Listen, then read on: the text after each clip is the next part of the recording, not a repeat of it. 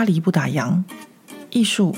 建筑、设计、时尚、生活，零时差的讯息。无论你人在法国，曾经在法国，或想来法国，喜欢或讨厌这个国家，都欢迎你和我一起度过巴黎的战斗人生。Hello，各位巴黎不打烊的朋友们，大家好，我是巴黎地方妈妈何桂玉，非常感谢大家收听第一期的巴黎不打烊的 Podcast。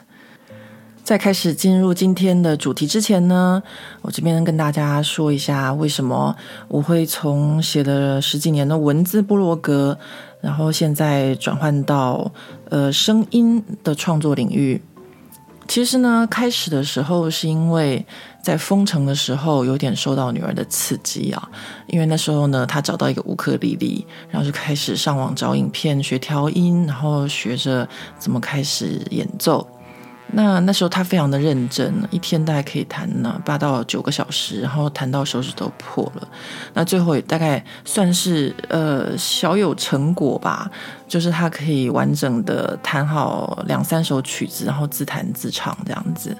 那封城那个时候，其实我们大家都有大把的时间哦。那这个时间要怎么用？就是每个人都有自己的方式。有些人呢会想要精进厨艺，有些人就是看了很多的电影。不过那时候其实我都忙着在工作，因为那时候我临危受命接了一个很重要的案子。所以呢，就没什么时间在想说要做什么东西。不过脑子里面还是有想说，哎，女儿都上网学了一个呃乌克丽丽，我这个妈妈竟然都没有长进这样子。不过呢，我那时候还是有上网买了一个有点像。自拍棒的东西啊，它其实不是自拍棒啊，它就是一个圆形的日光灯管，然后呢，可以把手机架在上面，然后就是有点类似直播主的那种那种简易型的道具。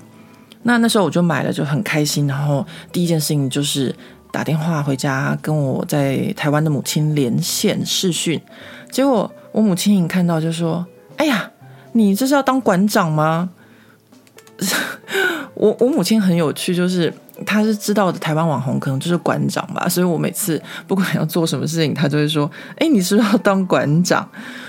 所以，我母亲那时候还给我一个建议，就是如果我要拍影片的话呢，千万不可以真面目示人，就是以我这个巴黎地方妈妈不太化妆，然后。蓬头垢面，嗯，也不是蓬头垢面，就是不修边幅的造型，实在是难登大雅之堂。所以他就建议我说，呃，一定要吹个漂亮的头发啊，化个漂亮的妆啊，或者做一个特别的造型。呃，我母亲讲完之后，都突然间觉得压力山大，但是我还是很听话的，跑去我们家附近的呃假发店，然后买了一顶假发。但是好笑的是，在假发店里面，我完全不知道怎么戴假发，还是店里面的男老板亲自教我要怎么样绑，然后怎么样戴，然后怎么样收拾整理假发这件事情。买了自拍器，然后呢，又买了假发，好像一切都已经准备妥当，我可以开始拍我的影片了，因为。关于影片的内容呢，就像我平常其实是一个内心戏很多的地方妈妈，所以我随时脑中都可以有很多的内容可以拍摄。但是呢，就要拍摄的时候呢，我就突然间想到，因为我自己呢和我另外一半，我们都是设计工作者，就是通我们做的工作就是以视觉设计为主，都是视觉影像类的。那这样子的话，我还要用我那一台快要挂掉的 iPhone 六拍吗？因为我如果用那台手机拍的话，拍完再剪接，再加上音乐，我肯定会被我另外一半吐槽打枪。所以我后来想一想，嗯，那算了，我就是用我们办公室里面的一些专业的摄影器材拍好了，然后还专程再跑一趟去巴黎的专业的摄影器材店买适合。收音的麦克风，好，然后又再度听起来好像全部都准备好了，但是呢，我最后呢还是放弃了拍摄影片这件事情。主要的原因是因为，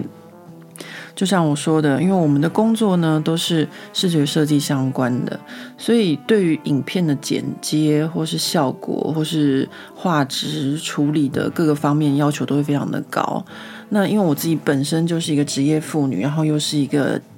呃，地方妈妈，所以在家庭跟工作之间，我这样子长期写巴黎不打烊，其实都是利用一些我，比如说在搭地铁的时间啊，或是搭火车去出差的时间啊，或是在等厨房里面等煮饭的时间啊，或是呃等洗衣服，就是一些很零碎的时间，在写我的巴黎不打烊。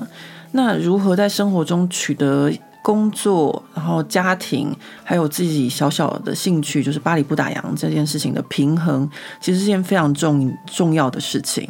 所以，为了不想要破坏这个平衡，我最后还是放弃。因为就视觉影片上面的处理，我觉得，嗯，我们应该会要求的很多，然后应该会很难搞吧。然后我也不想被我另外一半吐槽打枪，所以最后我想说，好吧，那我还是试试看有没有别的方式。然后想了很久呢，就决定用 podcast 的方式，因为我自己平常在运动、在跑步、在骑车的时候都有在听 podcast。当然，还有另外一件事情，就是我从小就喜欢听广播。我小时候最喜欢的广播节目是中广的司马中原讲鬼。然后同一个时段，后来呢，还有广播剧《福尔摩斯探案》和《亚森罗平》，都是我非常非常喜欢，到现在都还呃印象非常深刻的广播节目。一直到前几年我生日的时候，我母亲问我要什么生日礼物，我就跟她说：“哎，我在成品看到司马中原讲鬼的那个 DVD，你可以送我那个。”我母亲都觉得啊，你都长大了还在讲要听司马中原讲鬼。后来来法国念书，广播对我来说就更重要了，因为听广播呢是可以增进法语听力的一个方式哦，所以那时候我非常快的就找到了法国国家广播电台 France Inter，然后我就不停不停的听哦，几乎是从早到晚都没有停过，就是一直放在那边，让自己完全身处在一个法语的环境。那听 France Inter 有一个好处，就是它不是只有新闻，它还会有一些文化，然后还会有一些音乐，它是一个非常综合式的频道。所以我那时候听了非常非常多的 France Inter，跟现在不太一样。我现在年纪比较大一点了，比较关心国家大事，所以我听的是二十四小时的新闻广播电台 France Info。所以一直以来呢，广播呢都是我一个非常喜欢的一个一个媒体啊。那或许是因为这个原因，所以呢，我会想要做 podcast。虽然有就是这样子自言自语，有一点尴尬哦，我就是不知道要讲什么，然后感觉上有点怪怪的。但是我觉得还是。还是一种用声音，然后去跟大家分享自己的心情，或是心得，或一些生活的事情，是一个我一直以来都就是除了文字之外有在接触的一个方式。那呃，以上就是为什么巴黎不打烊会从一个文字的部落格粉丝专业到现在做一个 podcast 的原因。那。接下来呢，我会努力让大家知道更多关于法国，或是关于呃我这个地方妈妈在巴黎打怪奋斗的故事，这样子。那以下呢，我们就要进入今天的主题喽。今日主题。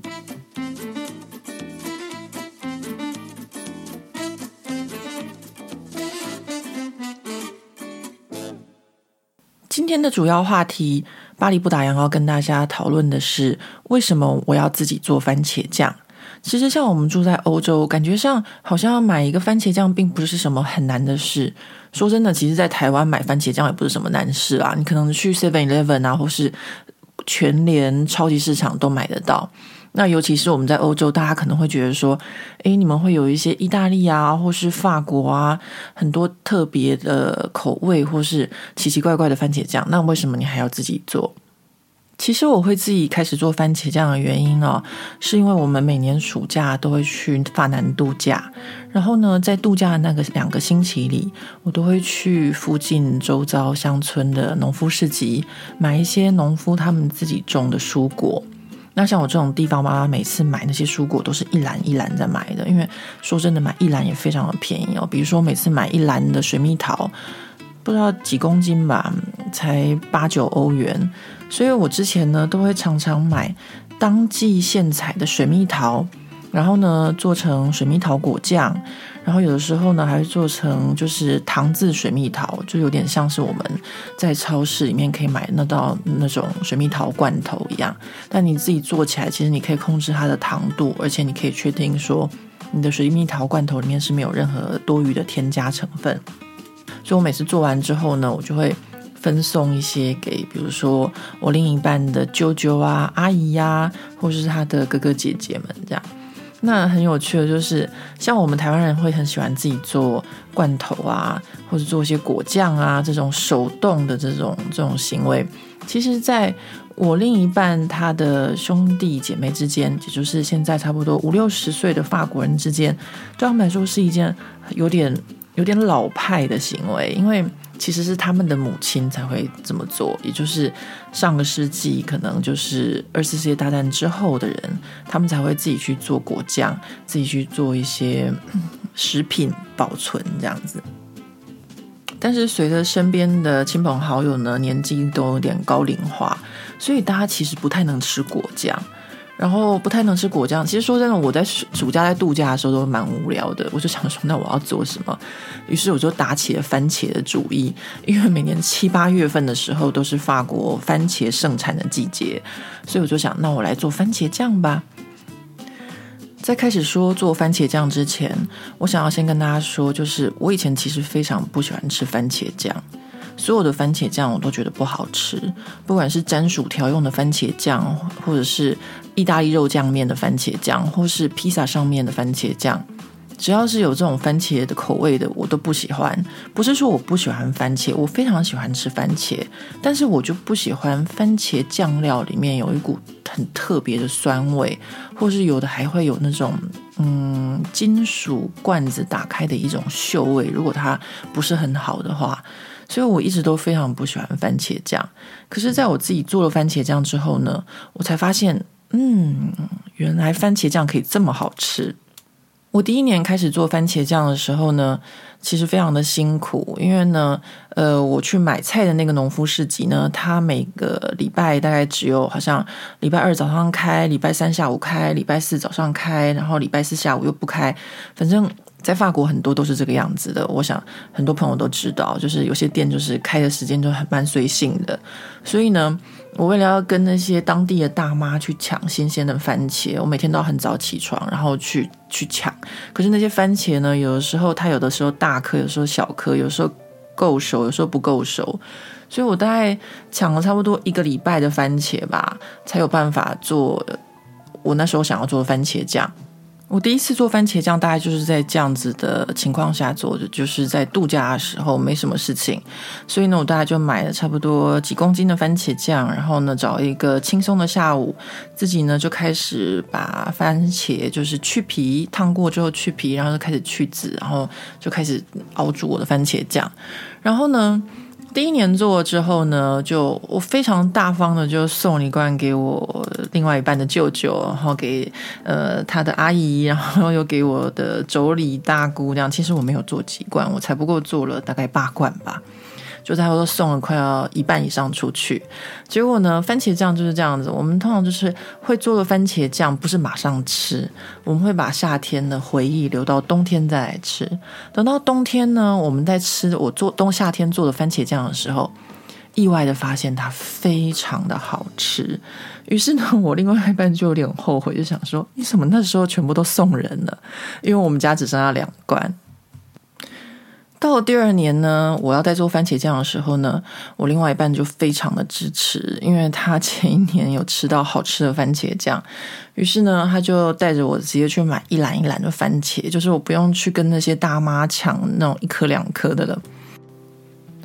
后来我看了一本书之后，就更坚定我要自己做番茄酱的这个信念啊。这本书是我从台湾买回来的，书名叫做《餐桌上的红色经济风暴》，出版社是宝鼎出版社，然后作者是一位法国的记者，他叫做尚巴普提斯特·马雷。那、这本书它很有趣，它有一个副标，副标大概讲完，大家都知道它的内容是什么。它的副标是“黑心暴力垄断：从一颗番茄看市场全球化的跨国商机与运作阴谋”。其实呢，在好多年前呢，我回去南法度假的时候呢，就听到我另外一半的农夫舅舅曾经跟我们说过，在亚维农附近的法国的番茄酱工厂，都是一箱一箱运来的中国的番茄，然后呢，再贴上法国字，再运送出去哦。那时候呢，当地的法国当地的那个农民就有抗议啊，因为其实，在普罗旺斯这一带哦，就是里昂以南有非常非常多的番番茄农，也就是说，这一代的农夫他们很大的经济作物都是番茄，越南就越是番番茄啊，那。既然这样子的话，那是不是会严重的影响到当地的经济？就是说，你有番茄酱工厂，而且是一个法国的番茄酱工厂，你却不买当地的番茄农的番茄，却是从中国运来番茄，然后再再贴标出去，这样子说是 Made in France，那这样当然会引起当当地的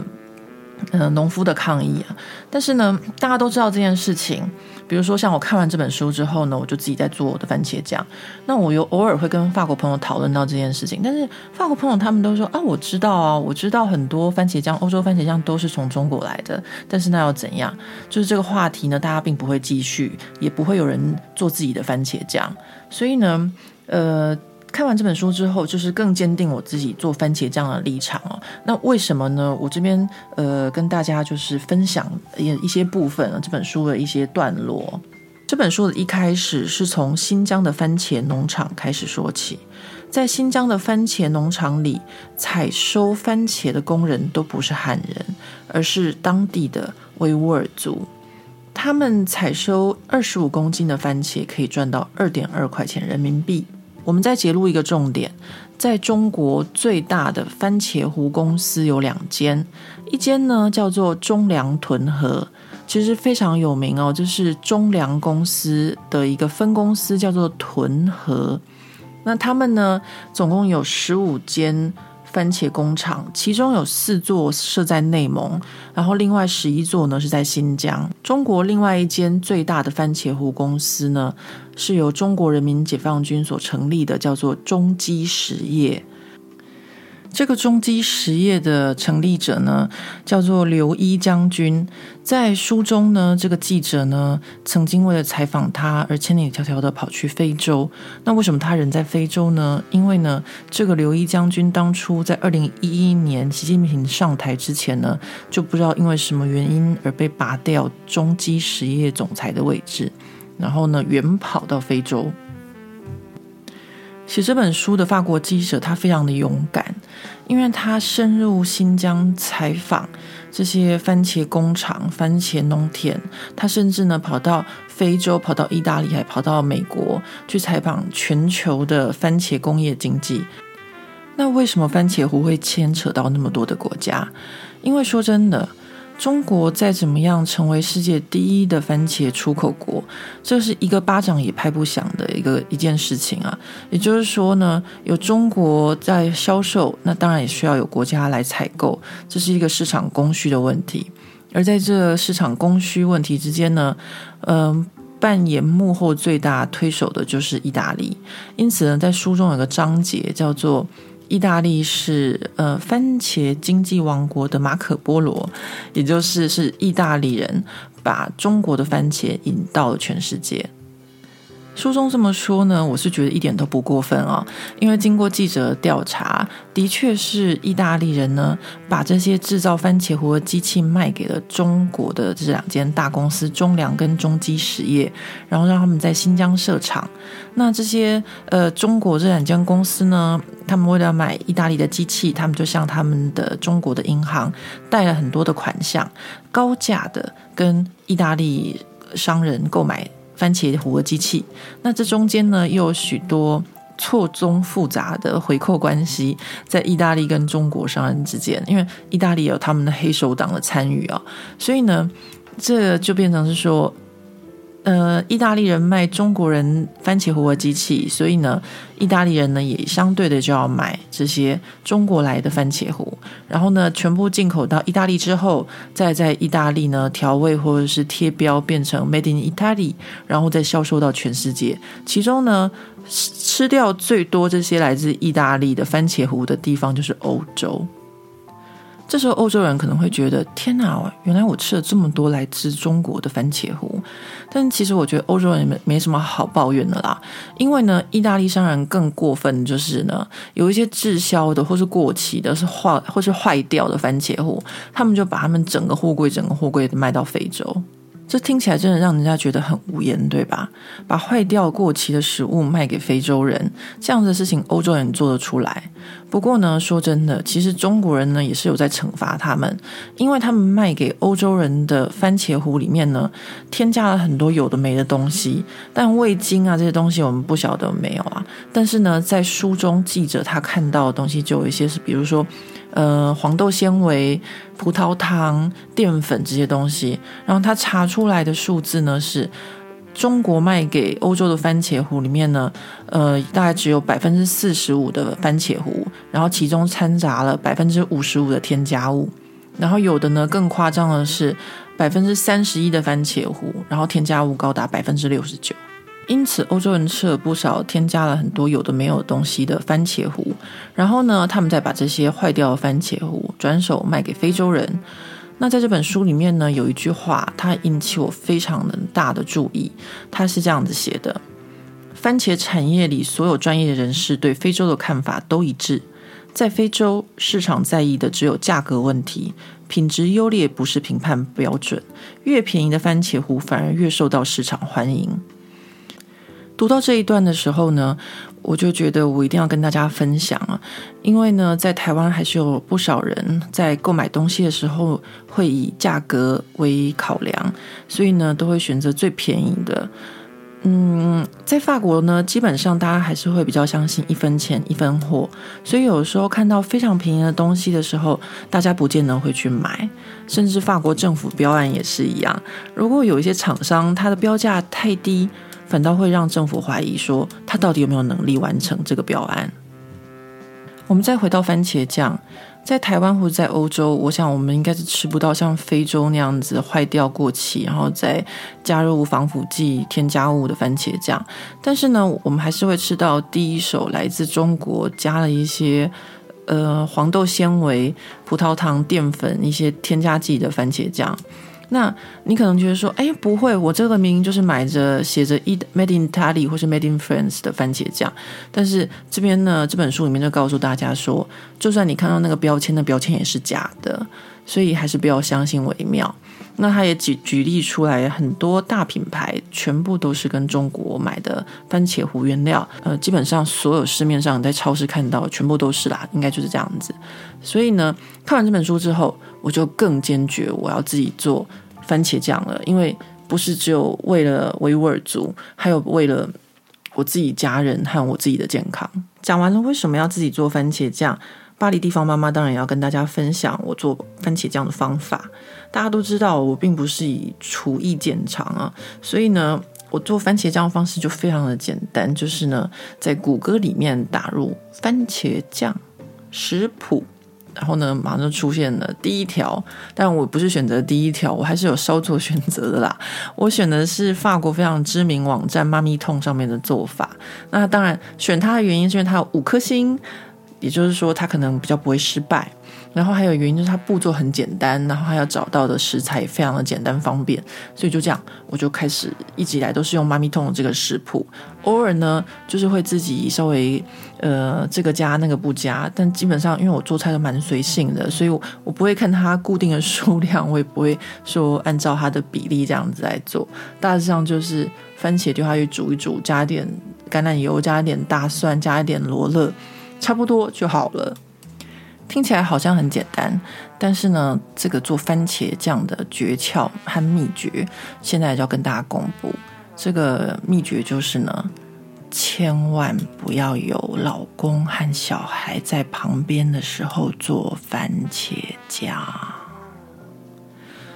嗯。听起来真的很疯狂，对不对？没错，各位朋友，如果你的另外一半和你的小孩不会帮忙，然后你却要自己一个人在那边做二十公斤的番茄酱的时候，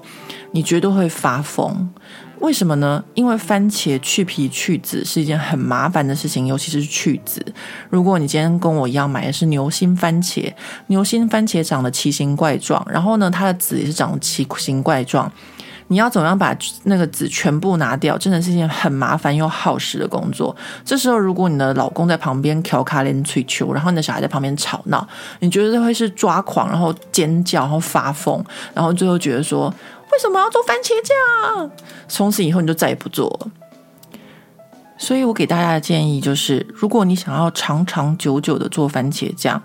就是呢，要自己一个人。找一个时刻，然后呢，手机准备着，看是要追剧或是听广播 podcast 的都好，然后自己一个人轻轻松松的做番茄酱，或者也可以跟朋友相约，大家一边闲聊一边做番茄酱，就像包粽子一样吧。做好的番茄酱要怎么使用呢？